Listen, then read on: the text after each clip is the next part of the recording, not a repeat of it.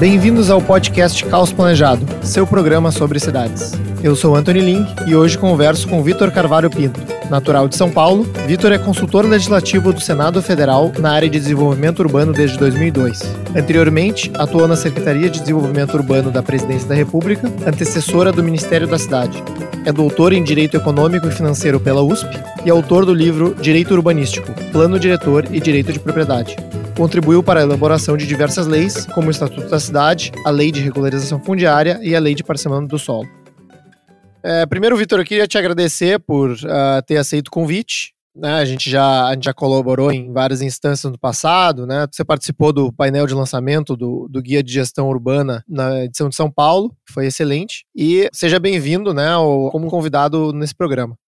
Muito obrigado, Anthony. É, eu tenho uma satisfação muito grande de colaborar com o site Caos Planejado. Acho que é um projeto fundamental para o Brasil e discutir questões urbanas para o público em geral e com uma abertura para todo tipo de abordagem, né?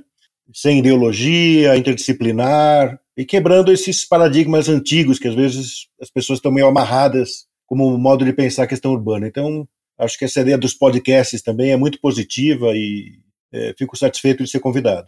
Legal. Bom, obrigado, Vitor. É, então, uh, você é um especialista em, em direito urbanístico. Né? Então, tem como você explicar rapidamente o que é direito urbanístico e de que forma ele se relaciona com o estudo e o exercício do urbanismo? Bom, o direito urbanístico é o ramo do direito que organiza a produção da cidade. Aí a cidade em termos físicos mesmo, né? a construção, construção da infraestrutura urbana e das edificações. Embora tenha sido consagrado na Constituição, que cita explicitamente o direito urbanístico como ramo, né? Não é um ramo muito conhecido no Brasil. A gente tem uma tradição nas escolas de direito e na formação dos juristas é, de trabalhar os, as questões urbanas dentro de outros paradigmas mais genéricos, mas que se adaptam pouco ao nosso objeto do urbanismo, né? que é o direito civil e o direito administrativo. Né? É, no direito civil, trata do direito de propriedade, né? e as pessoas aprendem que o proprietário pode fazer o que quiser com a sua, o seu terreno, e coloca como pequenas exceções quando o poder público coloca uma limitação ao que ele pode fazer. Né? Então, no direito civil, a, a, dizer, o urbanismo é visto como uma exceção à regra geral da liberdade do proprietário. Né? E o direito urbanístico ele dizer, inverte esse conceito e trabalha com uma propriedade que, desde o começo, ela já está delimitada pelo urbanismo. Né? A gente não tem, basicamente, no, no Brasil e praticamente todo mundo desenvolvido, é, uma propriedade urbana ilimitada, né? A propriedade urbana já nasce com aqueles índices urbanísticos, uma série de restrições, limitações que o plano urbanismo colocou para ela. Entendi. E isso, isso gera um, digamos, um conflito uh, jurídico ou legal entre esses dois pontos de vista, digamos? Ah, gera, né? Porque a gente tem que entender que essas limitações são a essência da própria propriedade urbana, né? A gente não pode trabalhar isso conceitualmente como uma exceção.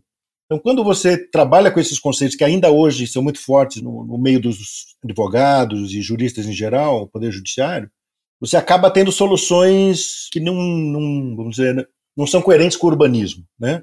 Então é muito importante, coisa, ideologicamente, que o jurista entenda que a propriedade urbana ela já faz parte dela toda essa limitação urbanística, né? todo esse desenho. A gente nem chama de limitação no direito, a gente chama de conformação.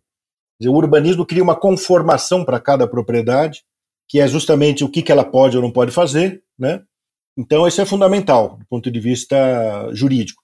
Agora, o direito urbanístico tem importância muito grande também para a arquitetura e urbanismo. Né? E também a gente pode falar como uma crítica um pouco ao ensino da arquitetura e urbanismo no Brasil Quer dizer, o arquiteto, você talvez possa falar melhor do que eu, que você é arquiteto, né?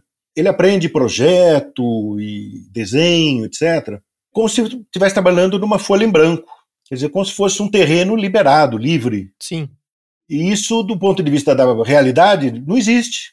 Quer dizer, o arquiteto, quando ele chega para projetar alguma coisa no mundo real, a primeira coisa é ele pegar o zoneamento vigente para aquele terreno específico ou se for uma gleba, ele tem que saber qual é a, a, o perímetro urbano da cidade, quais são as regras de parcelamento do solo, né? Aí a partir daí que ele vai projetar. É, foram, foram poucas experiências que eu tive na universidade onde, onde isso era sequer citado. Né? E o interessante é que nem mesmo apenas na arquitetura, né? mas o próprio ensino do urbanismo raramente entra em uh, estudo legislativo, né? Enfim, plano diretor que rege hoje no Brasil, né? Detalhes uh, muito até exagerados, né? De, de, de, o que deve ser construído em um, em um terreno. E isso realmente não, não é muito pouco abordado.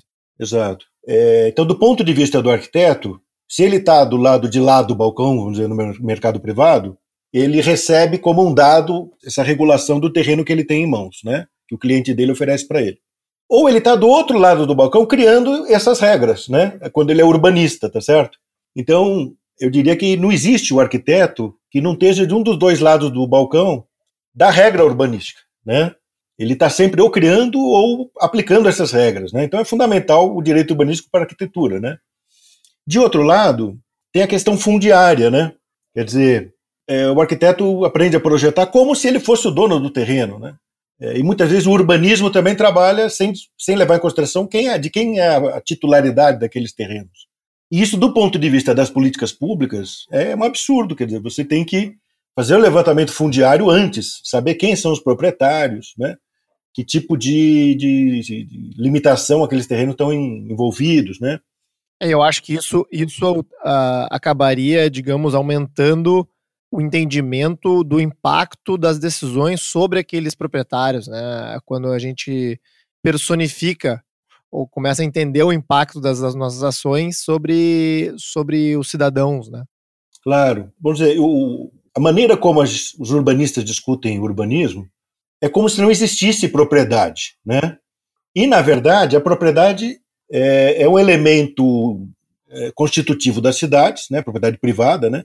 E inclusive ela é boa, quer dizer, sem propriedade privada não tem mercado. E o mercado ele é um bom alocador de recursos. Então, para você ter mercado, você precisa de propriedade. Para você ter propriedade, você precisa de direito que garante os direitos dos proprietários. Né? É, eu tinha falado inicialmente que o direito urbanístico é, não se confunde nem com o direito civil, nem com o direito administrativo. Né? A gente pode dizer que cada um desses dois ramos tem um certo viés, ou muito privatista ou muito estatista. E os dois estão errados. Então você nem pode ter uma visão da propriedade que o proprietário faz o que quer, né? Uhum. E nem uma visão que seria do direito administrativo de que o Estado faz o que quer com a propriedade privada. Quer dizer, você tem que achar um equilíbrio, né? E esse equilíbrio é delicado, ele envolve legislação, envolve várias situações, né? expectativas e bolos que foram feitos no passado, para você definir qual é o direito que os proprietários têm que não que tem que ser respeitado pelo Estado, né?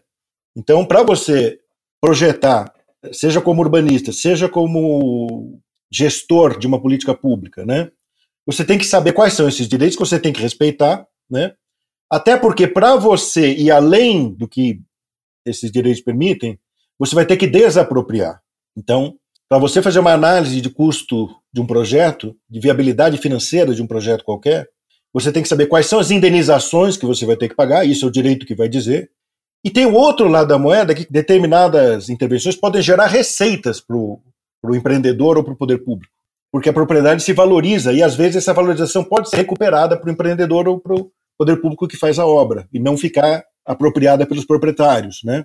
Então, você tem que levar em consideração esses dois aspectos, as indenizações e as receitas. E é o direito que vai te dizer isso. Então, é fundamental, vamos dizer, não só para o arquiteto urbanista, mas para o gestor, o economista, né? A pessoa que vai fazer a análise econômico-financeira de um projeto, ele saber quais são esses direitos. E, por fim, eu citaria que o direito urbanístico é uma condição para haver urbanismo. Quer dizer, urbanismo não é uma coisa que simplesmente o Estado pode fazer o que ele quiser em matéria de ordenação do território e tal. Quer dizer, você precisa ter uma fundamentação técnica desses planos urbanísticos, das obras públicas, das restrições que são colocadas sobre os proprietários, né? Não é uma questão meramente política que os vereadores ou o prefeito ou quem está de plantão ali no, no poder público naquele momento pega e faz porque quer. Então, você tem que ter as regras, vamos dizer, internas ao Estado que organizam a tomada de decisão do Estado. Ou seja, como é que você faz um planejamento urbano? Quem que tem que ser consultado, né? Quais são os, estudos prévios que tem que existir, como que ele vai se expressar depois no plano, né? Quais são a, a, as normas que deve conter o plano obrigatoriamente, né? É, para você ter uma coerência em tudo isso, né? Porque quando você não tem isso, as decisões são incoerentes. São decisões as mais variadas possíveis sobre a cidade, feitas por vários órgãos públicos, né? E elas não tendo coerência, não estão fazendo urbanismo, estão tumultuando, na verdade, o mercado, né? É, é, a impressão que eu tenho ah, quando eu vejo vários planos diretores, né? Assim, ah, regras de planos que uma regra contradiz a outra, ou assim, zoneamentos que é possível ver claramente, assim, bom, essa ah, que o resultado foi quase que uma decorrência direta dos grupos de pressão agindo sobre o território, né? Bom, aquele bairro de elite, digamos, né, uh, fez o lobby deles para manter os índices baixos, né, e, e manter a, o zoneamento residencial. Isso acaba acontecendo muito, né? Então é uma acaba virando uma grande mescla de ora forças políticas com algumas algumas salpicadas de né, conceitos técnicos que acabam não se não se materializando na sua forma plena, né, ou gerando efeitos positivos na cidade. Exato, isso acontece em todo o Brasil, né? Mas a meu ver, é, em grande medida, isso é uma deficiência da nossa legislação e do nosso direito. Se você tem países com direito urbanístico mais institucionalizado, ou seja, com urbanismo mais institucionalizado, determinados tipos de absurdo não podem acontecer. Eles são ilegais, eles são bloqueados pela legislação. Você tem sistemas que impedem isso de acontecer. É isso que você quer dizer quando você fala na tipificação dos planos urbanísticos? É, a tipificação, vamos dizer, é uma parte da solução do problema. Né? A tipificação, vamos dizer, que é um, uma característica de todos os países avançados em direito urbanístico e que nós não temos no Brasil, é você ter na legislação muito bem definido quais são os planos urbanísticos daquele país, né? E qual é o papel de cada plano. Por que, que isso é importante? Porque aí você vai saber qual plano tem que preceder que tipo de intervenção. Então vamos supor, nós tivemos aqui a Copa do Mundo, né? É, e as Olimpíadas e tal, com uma série de intervenções urbanas. Se você tivesse os planos tipificados, você diria, olha, determinado tipo de obra de mobilidade ou de ampliação do estádio, etc., é, eu só posso fazer se eu incluir ela num determinado plano. É, esse plano, ao ser tipificado, ele é regulamentado, né, ele é padronizado. Então, significa dizer o seguinte: não é só você fazer um pedaço de papel e botar o nome plano A ou B. A legislação diz: olha, o plano X, tipo de plano X, ele tem que ter um estudo de vizinhança de tal tipo, ele tem que ter um mapeamento de tal escala, ele tem que abordar tais aspectos de impacto, é, ele tem que ter tal grau de detalhamento. Essa tipificação, inclusive, chega a uma padronização visual, né, quer dizer, da linguagem é, gráfica dos planos. Então, você chega num país desenvolvido, você sabe o que, que cada cor significa. No Brasil, cada município cria a sua própria legenda do seu mapa, né? Então, o vermelho no município A significa uma coisa, no município B significa outra coisa. Então, é, é essas toda essa linguagem gráfica é padronizada, né? Então, você hoje em dia você pode até padronizar software, né? Quer dizer, determinado tipo de plano, você tem que usar tal tipo de software, por exemplo. Isso é importante para quê? Para evitar o fenômeno que a gente tem no Brasil, né, no caso dos planos diretores, por exemplo, que é a transformação de uma peça retórica, né? Então, no Brasil, a gente aceita como plano diretor, que é o único plano que realmente a legislação obriga, né? A gente aceita qualquer pedaço de, de papel, né? Hoje em dia é meio magnético, né? Qualquer arquivo de computador com o nome plano diretor lá em cima. As pessoas aceitam isso como se isso fosse urbanismo e tivesse satisfazendo a legislação. Em parte é culpa da própria legislação, que não padronizou, não tipificou. É... E outro conceito envolvido nessa ideia de tipificação é que você não pode inventar um plano, como aqui no Brasil é muito comum.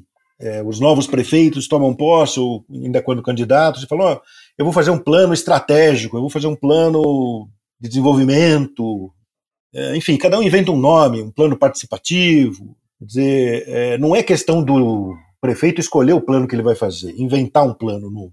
Quer dizer, a legislação diz quais são os planos, você vai fazer aquele tipo de plano. Só que você vai, vai usar a tua abordagem, com a tua visão política, tua visão técnica, ideológica, dentro daquele tipo de plano. Né? Não é uma amarração de conteúdo, é uma amarração, vamos dizer, de forma. O objetivo final de tudo isso é amarrar as intervenções nos planos, né? Você não pode fazer uma intervenção sem o planejamento previsto para aquele tipo de intervenção, né? Sim. Mais ou menos essa é a ideia da, da tipificação. Então, pensando nesses problemas, né, na, na tipificação, é, eu queria fazer um pouco uma, uma provocação, digamos, porque eu, eu, já ouvi essa defesa, digamos, né, de passar para algumas instâncias superiores um grau de, de padronização ou de decisão para impedir alguns uh, absurdos, né, ou ganhar, gerar alguns ganhos de escala, talvez, né, como esses que você mencionou. Mas fazendo uma provocação, é claro que isso faz a gente perder uma certa liberdade criativa ou de descentralização de, de tomada de decisão que no longo prazo pode ser interessante à medida que a gente está tá confiando que essa instância superior vai tomar decisões melhores do que as instâncias inferiores. O que tu acha desse cenário? Assim, bom, porque num futuro, né, ou num cenário possível, essa instância superior poderia estar tá digamos, estabelecendo um padrão ou uma tipificação pior, ou não? Não sei, qual é a tua opinião sobre isso? Olha, antes de responder diretamente, só esclarecer que a tipificação, ela não, como eu disse anteriormente, ela não tem conteúdo próprio. Quer dizer, ela vai te dizer qual é o grau de precisão que cada plano tem que ter, etc. Então, esclarecido isso, né, que a tipificação é uma espécie de padronização conceitual, digamos assim, e de linguagem, né, de assuntos. Nas grandes federações, em geral, isso é feito não na escola federal, mas na escala estadual ou provincial, digamos assim. Talvez o ideal seria que no Brasil os estados fizessem isso, não necessariamente a União. A Constituição não, não exclui que a União faça isso. Na verdade, a Constituição prevê que direito urbanístico seja objeto de leis federais e estaduais. Mas a nossa tradição ela é muito municipalista, né? E a duras penas a União começou a entrar nesse assunto. E os estados se omitiram completamente. É, o único estado, os únicos dois estados que eu tenho notícia que tenham feito uma legislação razoável são o Rio Grande do Sul e o Paraná. Mas conversando com amigos e colegas desses estados, é, muitos dizem que nem ouviram falar nessas leis, não conhecem essas leis né, estaduais. Então elas são leis que não pegaram, né?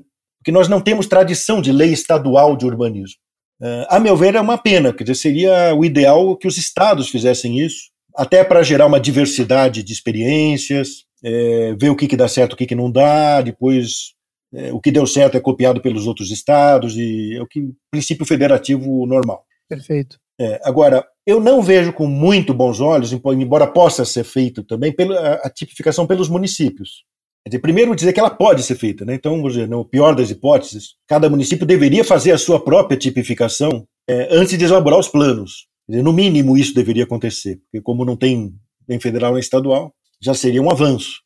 Uh, mas eu acho saudável, vamos dizer, a ideia de que o município execute e cumpra leis estaduais ou federais, porque vamos dizer, é uma coisa que dá segurança jurídica uh, no município, cria segurança jurídica.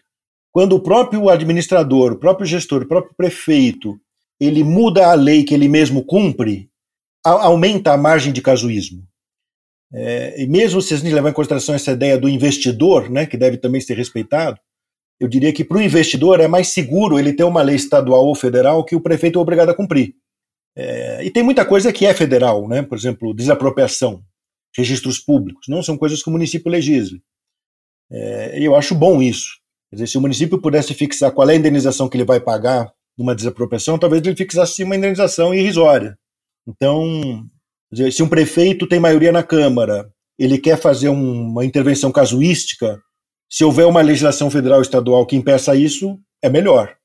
Entendi. Depender só do município é mais fácil para ele fazer um casuísmo. Então, eu veria com bons olhos essa ideia, principalmente de leis estaduais. Legal. E, Vitor, pegando um pouco esse lado da gestão né, e, e, da aplicação do direito urbanístico no Brasil, tá?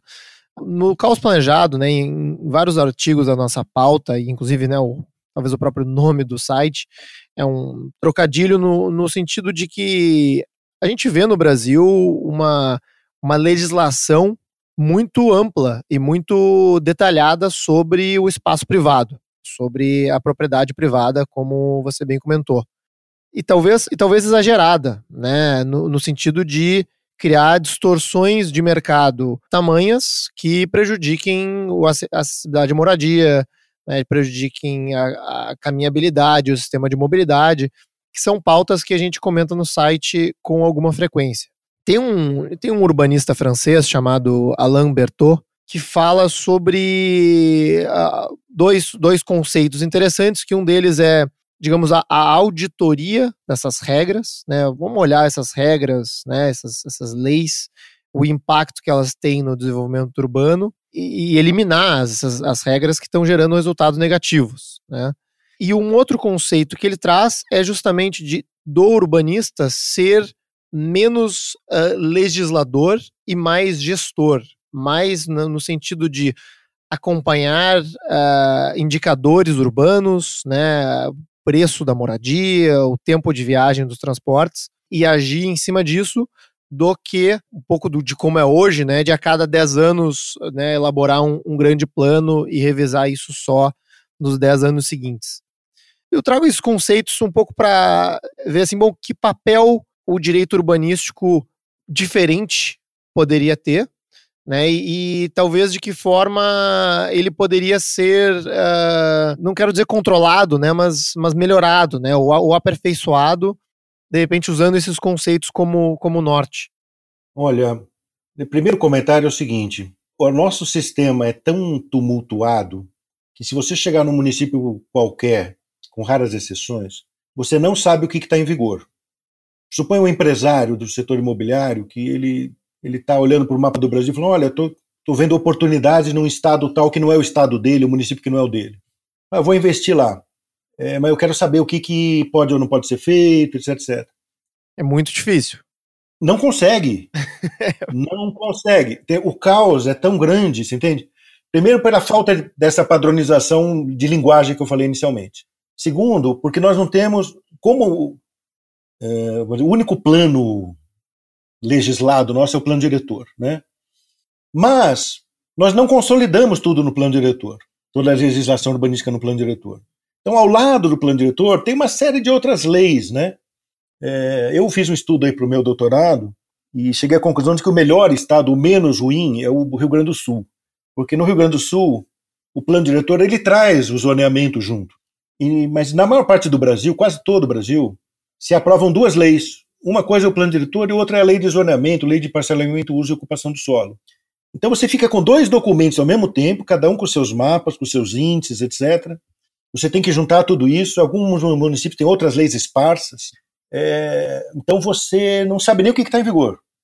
É, em cima disso tem leis ambientais, leis de, de código de edificações. Exato. Né? Aqui em Porto Alegre, por exemplo, tinha uma lei do, do comando da aeronáutica que restringia uma boa parte da, a, da cidade para a construção. Né? Então, realmente, é, é, um, é um labirinto, normalmente, né, para identificar essas questões. Veja bem, a, a, quando a gente fala em tipificação dos planos, um dos resultados disso é você saber qual é o documento que você tem que ler. Entende? O urbanismo, por definição, ele tem que, digamos, harmonizar e depois consolidar nos planos todas essas normas setoriais.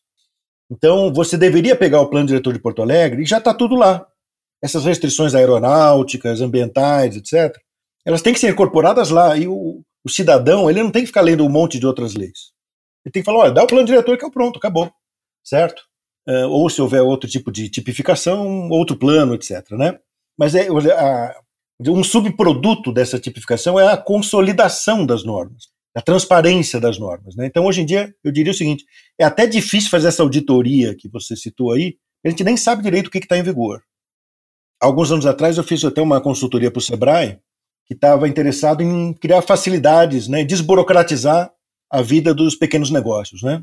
Então ele foi pegar quais são as licenças que os pequenos empresários estão obrigados a obter.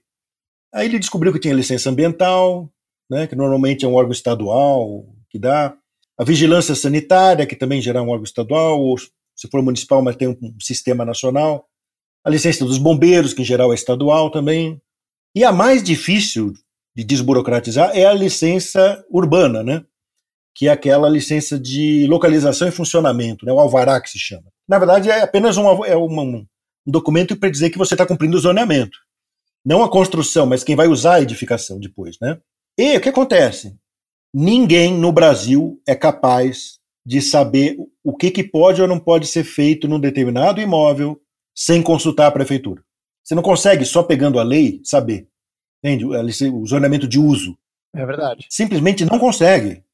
É, você falou, olha, isso aqui é o que eu tenho que cumprir, porque eu olhei abstratamente aqui o plano diretor, é isso que ele diz para essa, essa edificação. O negócio é tão opaco, é tão uh, hermético, que o único jeito, e é o que o Sebrae fez, é criar um portal que o interessado ele faz uma consulta para a prefeitura, depois ela dá a resposta. Agora, como que ela obteve essa resposta, ninguém sabe. É, às vezes até depois da consulta à prefeitura, se recebe informação da prefeitura de um determinado departamento, e ao longo do processo de aprovação, ou até mesmo depois né, de uma aprovação, se recebe uma notificação de outro departamento da prefeitura que aquilo não era o caso específico para aquele terreno. Né? Isso, isso acontece com certa frequência. Exatamente. Então, é, eu até acho que esse zonamento de usos é um assunto que nós, é, juristas, arquitetos e urbanistas e economistas, deveríamos estar debruçados para desburocratizar, simplificar esse negócio. É um assunto que atrapalha enormemente a vida da economia, né? Não só dos pequenos, todos os negócios da cidade, né? E sobre o qual não existe nenhuma reflexão.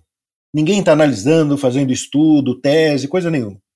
Enfim, eu, aí eu faço uma autocrítica, eu mesmo como jurista também nunca parei para analisar a fundo isso. Mas são tabelas, digamos, absurdas, né? Que normalmente ficam lá ou nos anexos dos planos diretores, ou mais, é um decreto criado depois do plano diretor, né, que fixa classificações de usos, etc. Né?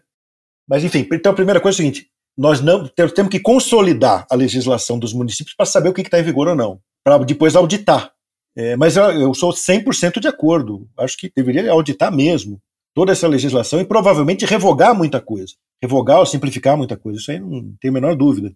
Eu diria até que uma tipificação bem feita induziria isso.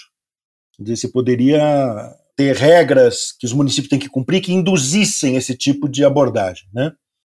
E também eu diria o seguinte: você poderia ter no, na regra de como se elabora o plano diretor, como se revisa o plano, ou qualquer outro, quaisquer planos, né?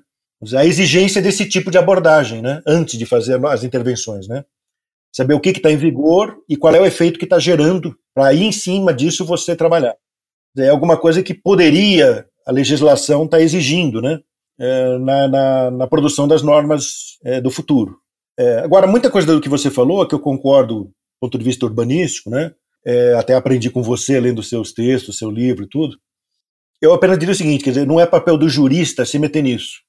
E daí o, o, a legislação, o direito, o Ministério Público, o Judiciário, ele tem que simplesmente exigir que os procedimentos sejam obedecidos, né? Esses procedimentos para ter coerência, para ter respaldo técnico, transparência perante a população, né? Agora, qual que é a abordagem urbanística aí? O, direito não deve se meter nisso, que isso é outro problema, que hoje em dia o direito está se metendo em tudo, né? E tumultuando, na verdade, a administração pública. Ele não deveria, o direito, tentar induzir nenhum padrão urbanístico. Isso deve ser deixado para os urbanistas, para a administração pública e para os vereadores que têm que aprovar os planos. Né? Entendi. Vitor, vamos entrar um pouco mais uh, nos detalhes, então, dessa, dessas questões de direito urbanístico. No teu primeiro artigo para o Caos Planejado, você falou sobre uma, uma questão do Enem, acho que foi lá em 2016, que tratava sobre a função social da cidade. É que tem sido um termo, assim, é, é um, é um termo, no meu entendimento, que né, tá na, na, legislação e que é super uh, usado hoje em dia.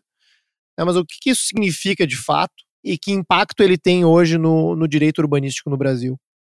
É, então, a primeira observação que a gente tem que fazer é que a Constituição fala as funções sociais da cidade, no plural, né? Certo. E não era um termo que, pelo menos no campo do direito, fosse usado antes da Constituição. Provavelmente, vamos dizer, a coisa mais próxima disso, que se usava mais no campo do próprio urbanismo que do, do direito, aquelas funções da Carta de Atenas, né, que foi um documento é, muito influente no século XX aí, do urbanismo mundial, que dizia que a cidade tem que organizar a habitação, o trabalho, o lazer e a circulação. Quer dizer, definia o urbanismo como uma técnica para organizar isso. A cidade serviria para essas quatro funções. É, então, vamos dizer, é quando é, é, o termo, o conceito que havia antes da Constituição, próximo, vamos dizer assim, do, dessa palavra, dessa expressão função, funções sociais da cidade. Depois da Constituição, o movimento da reforma urbana, né, ele basicamente é um movimento que reuniu, ah, da década de 80 em diante, até hoje ele existe, né, profissionais, movimentos sociais, sindicatos, é, e principalmente urbanistas, né, com uma visão política do problema do fenômeno urbano. Né, é um movimento respaldado muito na sociologia e na geografia marxistas, né, dizer, que vê na, no, nos problemas urbanos a origem deles como um problema da propriedade privada. Quer dizer, como tem gente que lucra com a propriedade da terra, então eles acham que é esse fenômeno é, da especulação imobiliária, né, como eles chamam, que gera os problemas urbanos. Ah, entendi. Ok. É, resumindo um pouco, né, e que o Estado, quando atua na política urbana, em geral, ele está a serviço das classes dominantes e principalmente dessa classe proprietária, né? E ele trabalha, então, para segregar os pobres. Vamos dizer. E a reforma urbana seria inverter isso, né?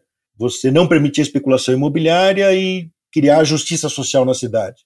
De certa forma, assim, é evidente que é uma narrativa que parece ser talvez um pouco agressiva, mas o, o, o diagnóstico né, de que uma série de legislações ou projetos urbanos realizados pelo Estado ao longo do desenvolvimento urbano no Brasil talvez realmente tenham né, é, impulsionado e exacerbado uma, uma segregação, né, como é o histórico do, do próprio zoneamento no Brasil. Né, mas, assim, não necessariamente isso leva à conclusão, no meu entendimento, de que um especulador ou um proprietário privado seja a, a origem disso, né? Até porque quem está levando essas políticas uh, é o planejamento, né? E é o poder público. É, eu acho que essa visão da reforma urbana ela tem muitos méritos, né? Eu comecei a minha reflexão no urbanismo através dela também. Eu até tenho uma cartilha que eu escrevi na década de 90, que era Reforma Urbana ou Desenvolvimento Urbano até fazendo essa contraposição e defendendo a reforma urbana. Eu trabalhava numa ONG na época né, nesse segmento. Agora, é, da maneira como acabou se dizer, levando à frente essa, essa visão de mundo, ela acaba sendo muito, de um lado, estatista, né, que ela não vê nenhum valor no mercado, então ela imagina que ou tudo tem que ser propriedade pública, ou que a regulamentação, regulação urbana não leva em consideração os interesses dos proprietários, né, que serão reduzidos a quase nada. Ela legitima também a ação direta dos movimentos sociais, que ocupam imóveis supostamente ociosos, né, também não me parece ser um bom caminho para a solução dos problemas. Ela, ela gera, a meu ver, uma certa tolerância com a ocupação irregular do solo, né, que é um fenômeno enfim, grave, talvez nós conversemos mais à frente sobre ele, é, mas que não é solução para nada. Quer dizer, ninguém vai resolver o problema urbano ocupando irregularmente o solo. Enfim, a maneira como ela desconsidera completamente o fenômeno da propriedade, inclusive a propriedade pública, né? Porque ela também vê com bons olhos a ideia de, de regularizar qualquer tipo de ocupação sobre ter propriedade pública também, e não só propriedade privada, né? Ela não aceita nenhum tipo de remoção, nenhum tipo de realocação de pessoas, né? Então, uh, acho que ela cria mais, acaba criando muito problema. Enfim, acho que é uma maneira um pouco limitada de, de analisar o problema urbano. Mas voltando aqui à questão da função social da cidade, é, o movimento da reforma urbana ele pegou essa palavra que estava lá sobrando na Constituição, que não tinha um conceito muito bem definido, e passou a dizer o seguinte: a política urbana é para reduzir as desigualdades urbanas ela pegou a palavra social como se fosse social no sentido da justiça social e tirou o, singular, tirou o plural, botou no singular. Falou: olha, só existe uma função social da cidade. E é o que a questão do Enem acabou induzindo, né? Que eu fiz a crítica no artigo aí para o caos planejado. Quer dizer, como se a única razão de ser da política urbana fosse reduzir as desigualdades urbanas. Isso, a meu ver, seria uma limitação completa e indevida do que é política urbana e urbanismo. É muito mais do que isso. Então, a meu ver, como jurista, eu tenho obrigação de, preencher esses conceitos indeterminados aí das normas jurídicas, né? Eu acho que faz mais sentido entender as funções sociais da cidade no sentido da Carta de Atenas mesmo, ou alguma coisa parecida com isso.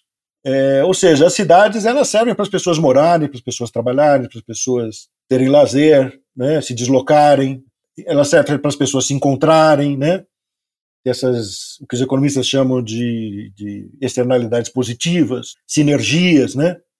Então, é, eu veria assim que a cidade ela, ela tem uma razão de ser, uma motivação até espontânea também, né, que independe do Estado, que as pessoas gostam de morar na cidade. Então, o urbanismo, ele, a política urbana, ela deve favorecer essas funções sociais da cidade, que é a razão de ser da cidade.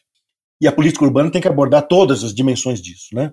E também, em geral, é, o movimento de reforma urbana ele se tornou também um movimento que apela muito ao poder judiciário, né? Então ele tenta restringir a liberdade do administrador, do gestor público, através desses conceitos constitucionais e certas interpretações. Então, na minha interpretação, as funções sociais da cidade é tudo que o urbanista tem que cuidar. O que significa que o, urbani o jurista não tem quase nada a dizer a respeito disso. É um, é um, termo, é um termo extremamente amplo, né, que poderia ter múltiplas interpretações. É, é, um, é um pouco nesse caminho que você está falando. É, eu vejo como uma espécie de remissão ao urbanismo. Quer dizer, dizer que a política urbana tem que potencializar as funções sociais da cidade é dizer que o urbanismo tem que ser praticado dentro das suas variadas interpretações aí. Não é um assunto para o jurista isso, a meu ver, né? Agora, quando se tenta dizer que a função social da cidade é apenas reduzir as desigualdades, né? E esse é o único conceito que está na Constituição, de certa maneira é um pretexto para depois você acusar determinados gestores de não estar tá fazendo isso e, e que então eles estariam se omitindo ou, ou fazendo alguma coisa ilegal ou inconstitucional, né? Então, vamos dizer, você depois usa isso como um apelo ao Ministério Público, entrar com ações civis públicas, né? Que também é uma coisa que eu acho que não é, não é muito positiva, né? E, Vitor, o outro termo nessa família né, é a função social da propriedade, né, que de um artigo antigo seu, uh, você atribui as origens do termo ao, ao positivismo, inclusive, né, e até a, a doutrina social da igreja, que foi uma foi uma surpresa, digamos, para mim, talvez tendo sido influenciado uh, por esse movimento brasileiro da reforma urbana que você comentou.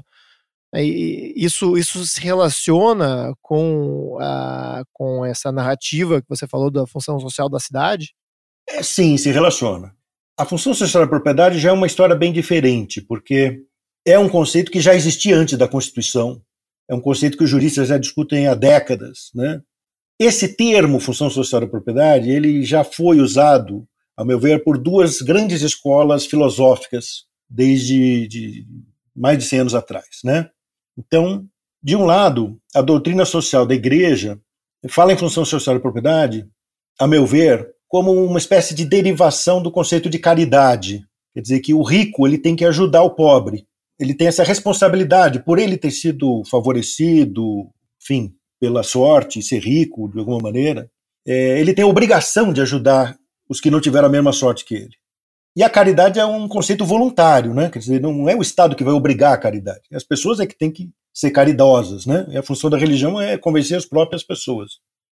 E de outro lado, o conceito do positivismo, esclarecendo aqui para os juristas, né, que existem vários tipos de positivismo. Então nós estamos falando aqui do positivismo uh, do Augusto Comte, né? positivismo sociológico, nada a ver com o positivismo jurídico, tá? que é uma outra história. Aí você pergunta, bom, mas e no Brasil qual que é a tradição ou, ou não é outra coisa? Bom, basta a gente pegar a nossa Constituição. Bom, primeiro também dizer o seguinte, esse conceito de função social da propriedade não é do direito urbanístico. Ele existe no direito econômico, enfim, em tudo que diz a ver, tem a ver com propriedade, vários outros tipos de propriedade. Entendi, não é, não é exclusivo a discussão sobre urbanismo. Não é, não é. Mas eu convido aí o, o nosso ouvinte né, a pegar a Constituição e lá no artigo 182, é, ler o parágrafo segundo, que eu vou fazer isso aqui agora. O que, que diz? A propriedade urbana cumpre sua função social quando atende às exigências fundamentais de ordenação da cidade expressas no plano diretor. A meu ver, isso não tem absolutamente nada a ver com caridade. Não tem nada a ver com o rico dar propriedade para o pobre ou coisa do gênero. Né? tem a ver, sim, com planejamento, quer dizer, submeter uma propriedade imobiliária, da terra no caso, né, ao plano diretor. Ou seja, ao meu ver, está 100% dentro da tradição positivista. Quer dizer, eu acho que o Augusto Conte ficaria feliz de, da vida de ver esse artigo aí na Constituição. Sim. Uh, como é que a gente poderia ver isso dizer, na prática agora do urbanismo e tal? A meu ver, nós já conhecemos isso. Todo arquiteto, todo urbanista, todo até cidadão conhece isso. Que é justamente o fato de que você tem que consultar a lei de zoneamento, o plano diretor, etc., para saber o que, que você pode fazer no teu lote. Então, se você pegar esse artigo da Constituição, ele está dizendo justamente isso, que cada propriedade vai ter uma destinação que o plano vai dar para ela e que o proprietário tem que seguir, tem que obedecer aquele, aquela destinação que o plano fixou para a propriedade. Então, a, vamos dizer, o que eu acho relevante aqui para o nosso campo do direito urbanístico é que a função social da propriedade urbana não é exceção a nada. Né? Como eu disse, no direito civil se estuda essas restrições como se fosse uma exceção ao direito de propriedade. Não, não é exceção nenhuma. Toda propriedade urbana, quando ela surge, ela já tem a sua restrição, dada pelo plano urbanístico. A gente chama isso do conceito de conformação do direito de propriedade pelos planos urbanísticos. Né? Isso é um conceito bem do direito urbanístico. É, então eu não vejo, vamos dizer, nada revolucionário nesse conceito. Ele é um conceito que a gente pratica desde que a gente tem urbanismo, inclusive aqui no Brasil. A situação onde eu vejo esse termo sendo usado com alguma frequência é no caso uh, do combate a uma especulação imobiliária, ou uma, às vezes uma suposta especulação imobiliária. Então, é o que eu vejo assim, são, são planos ou, ou urbanistas dizendo que um terreno ou um imóvel não pode ficar vazio ou subutilizado, porque existiria uma infraestrutura urbana que atende aquele, aquele terreno e um terreno pode, digamos, desvalorizar terrenos vizinhos por estar vazio e ele não estaria cumprindo a sua função social da propriedade por estar é, sendo especulado ou pela ausência de investimento. Pelo menos é, é onde eu ouço o uso desse, desse termo com maior frequência. O que, que, tu acha desse uso? Né? É adequado no âmbito do direito urbanístico, não é? Ele é, ele pode ser adequado na medida em que uh, no direito urbanístico a gente tem a figura do parcelamento e da edificação compulsórios, né? São outros conceitos criados pela Constituição. Dizer, e no urbanismo, a gente, em geral, em, os urbanistas querem que uh, os terrenos sejam ocupados plenamente. Agora, quando isso estiver internalizado no plano urbanístico, 100% de acordo. Então, se o plano urbanístico diz que uh, determinada gleba deveria ser loteada, e ela não está loteada, ela está descumprindo a função social da propriedade. Né? Veja bem, isso não é uma ilegalidade. Descumprir a função social da propriedade não é uma ilegalidade, não é uma irregularidade, e nem, como alguns juristas dizem por aí, né? E nem elimina o direito de propriedade, certo? É uma condição que você constata e que te autoriza a fazer determinadas coisas, né? Como gestor público. O que eu constato é que tanto a mídia quanto as pessoas, quanto os próprios arquitetos não têm o hábito de olhar para os planos. Eles olham um terreno qualquer e já vão tirando conclusões de que deveria ou não deveria fazer alguma coisa. Então, às vezes surgem determinadas polêmicas em torno de determinados empreendimentos, né? E logo se discute se deveria, se não deveria, e ninguém se lembra de olhar o plano diretor, o que, que ele prevê para aquele terreno, né?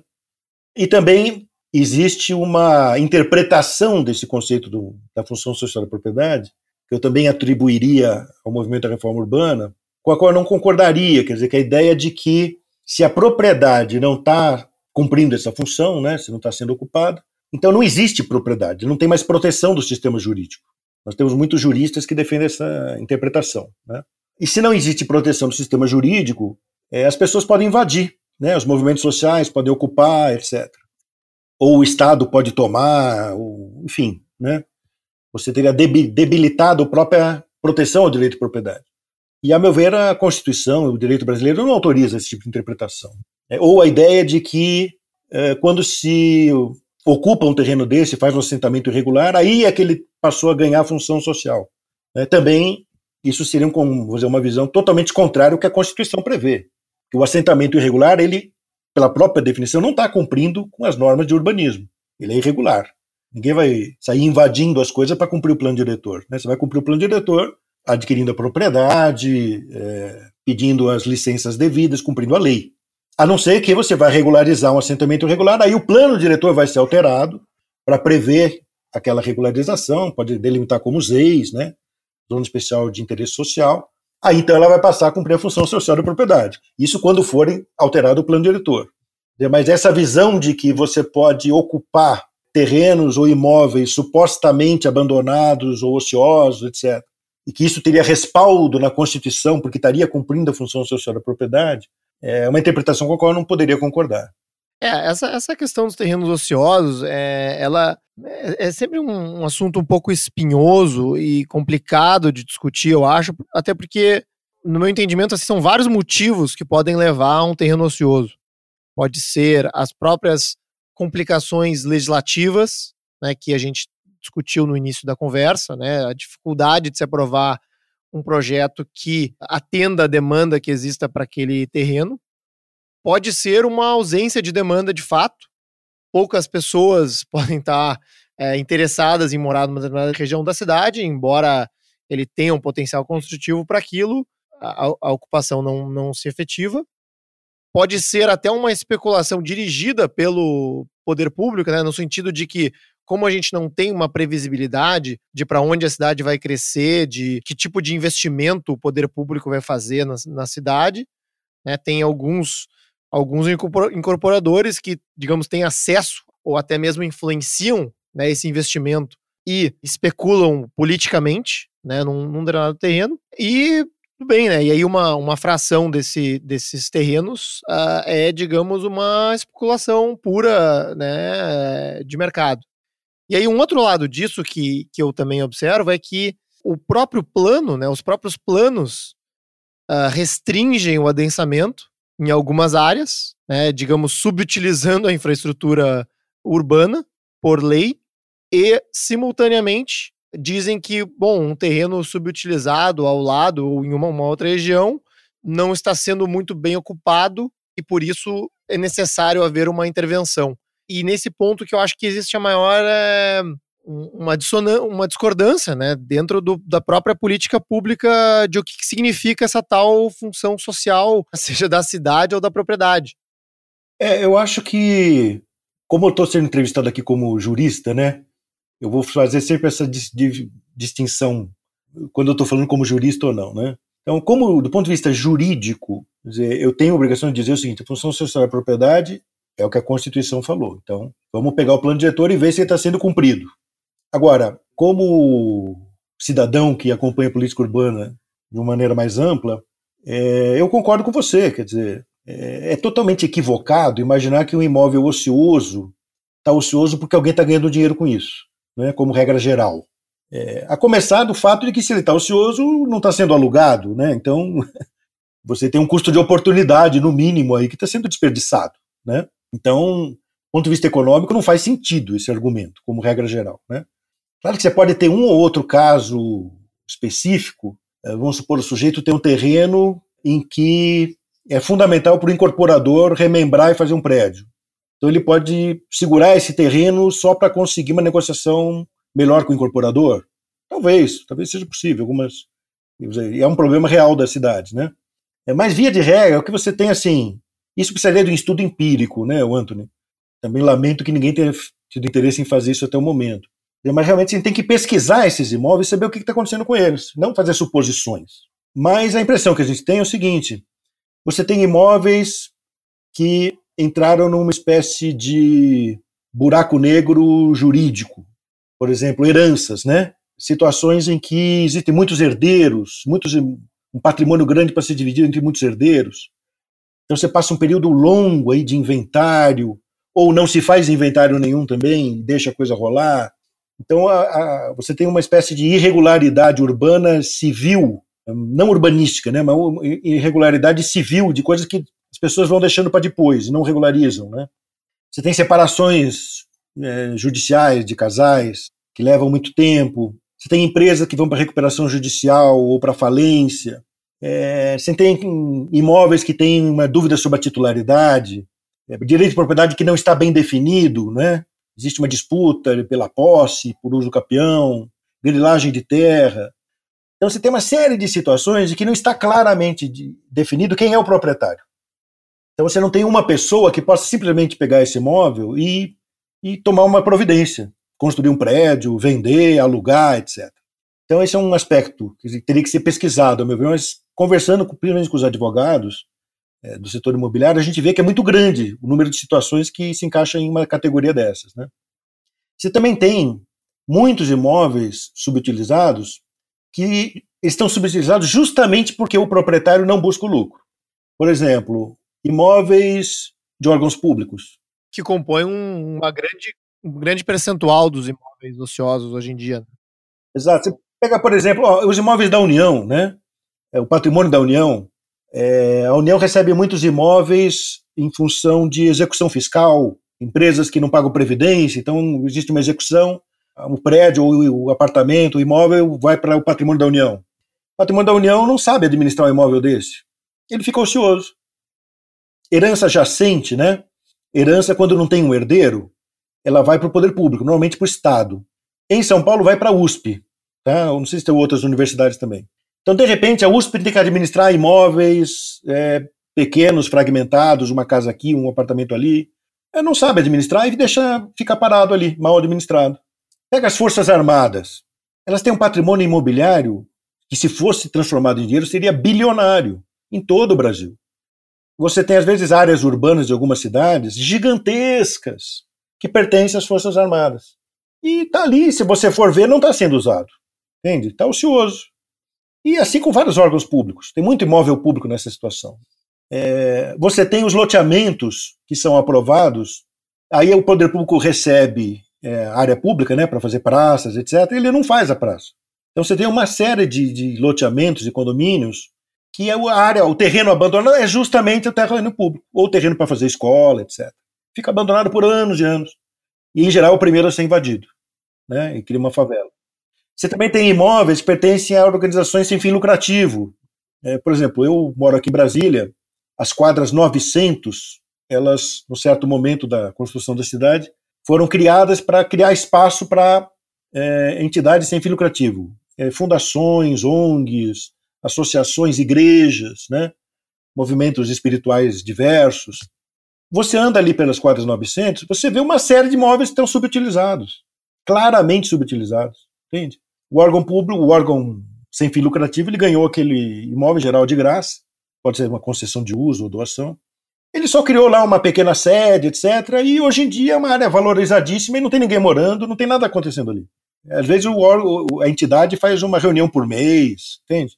Tem um, alguns que você olha, você vê que nitidamente está entrando em deterioração.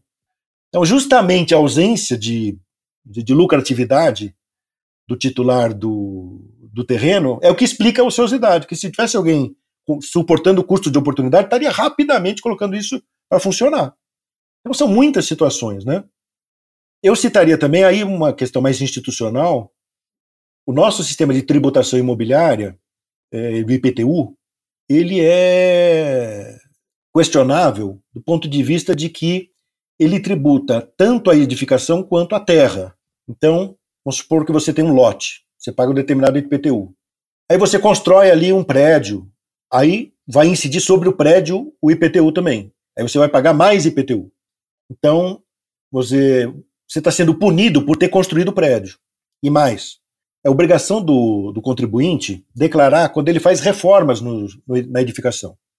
Você tem uma casinha aí em Porto Alegre, você vai fazer uma reforma, você tem que ir lá na prefeitura avisar: olha, eu fiz uma reforma. Para quê? Para ser reavaliada a edificação e aumentar o valor do IPTU. Então você é punido porque você está é, mantendo e conservando o seu imóvel. Qual que é a alternativa a isso? É uma proposta que é, vamos dizer, definida em, internacionalmente né, por vários economistas e urbanistas, que em inglês chama de Land Value Taxation, tributação do valor da terra. Né? É você tributar só o terreno, desonera a edificação, não cobra nada da edificação, cobra só do terreno. Claro que para não ter um choque de fiscal, você tem que aumentar a alíquota, né? Você vai tributar só o terreno, mas uma alíquota mais alta. Então, isso automaticamente aumentaria o custo de oportunidade do terreno ocioso.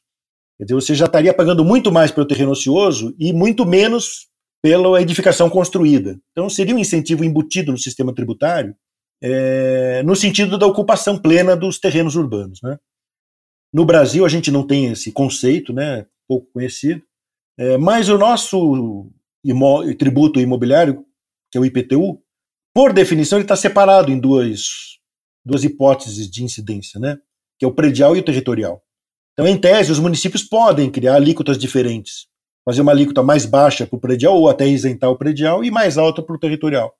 Coisa que em outros países não, você não tem essa flexibilidade. Então, a gente tem um potencial aí a ser desenvolvido é, mas para o qual a maioria da, dos gestores brasileiros, até os economistas, ainda não estão é, sensibilizados.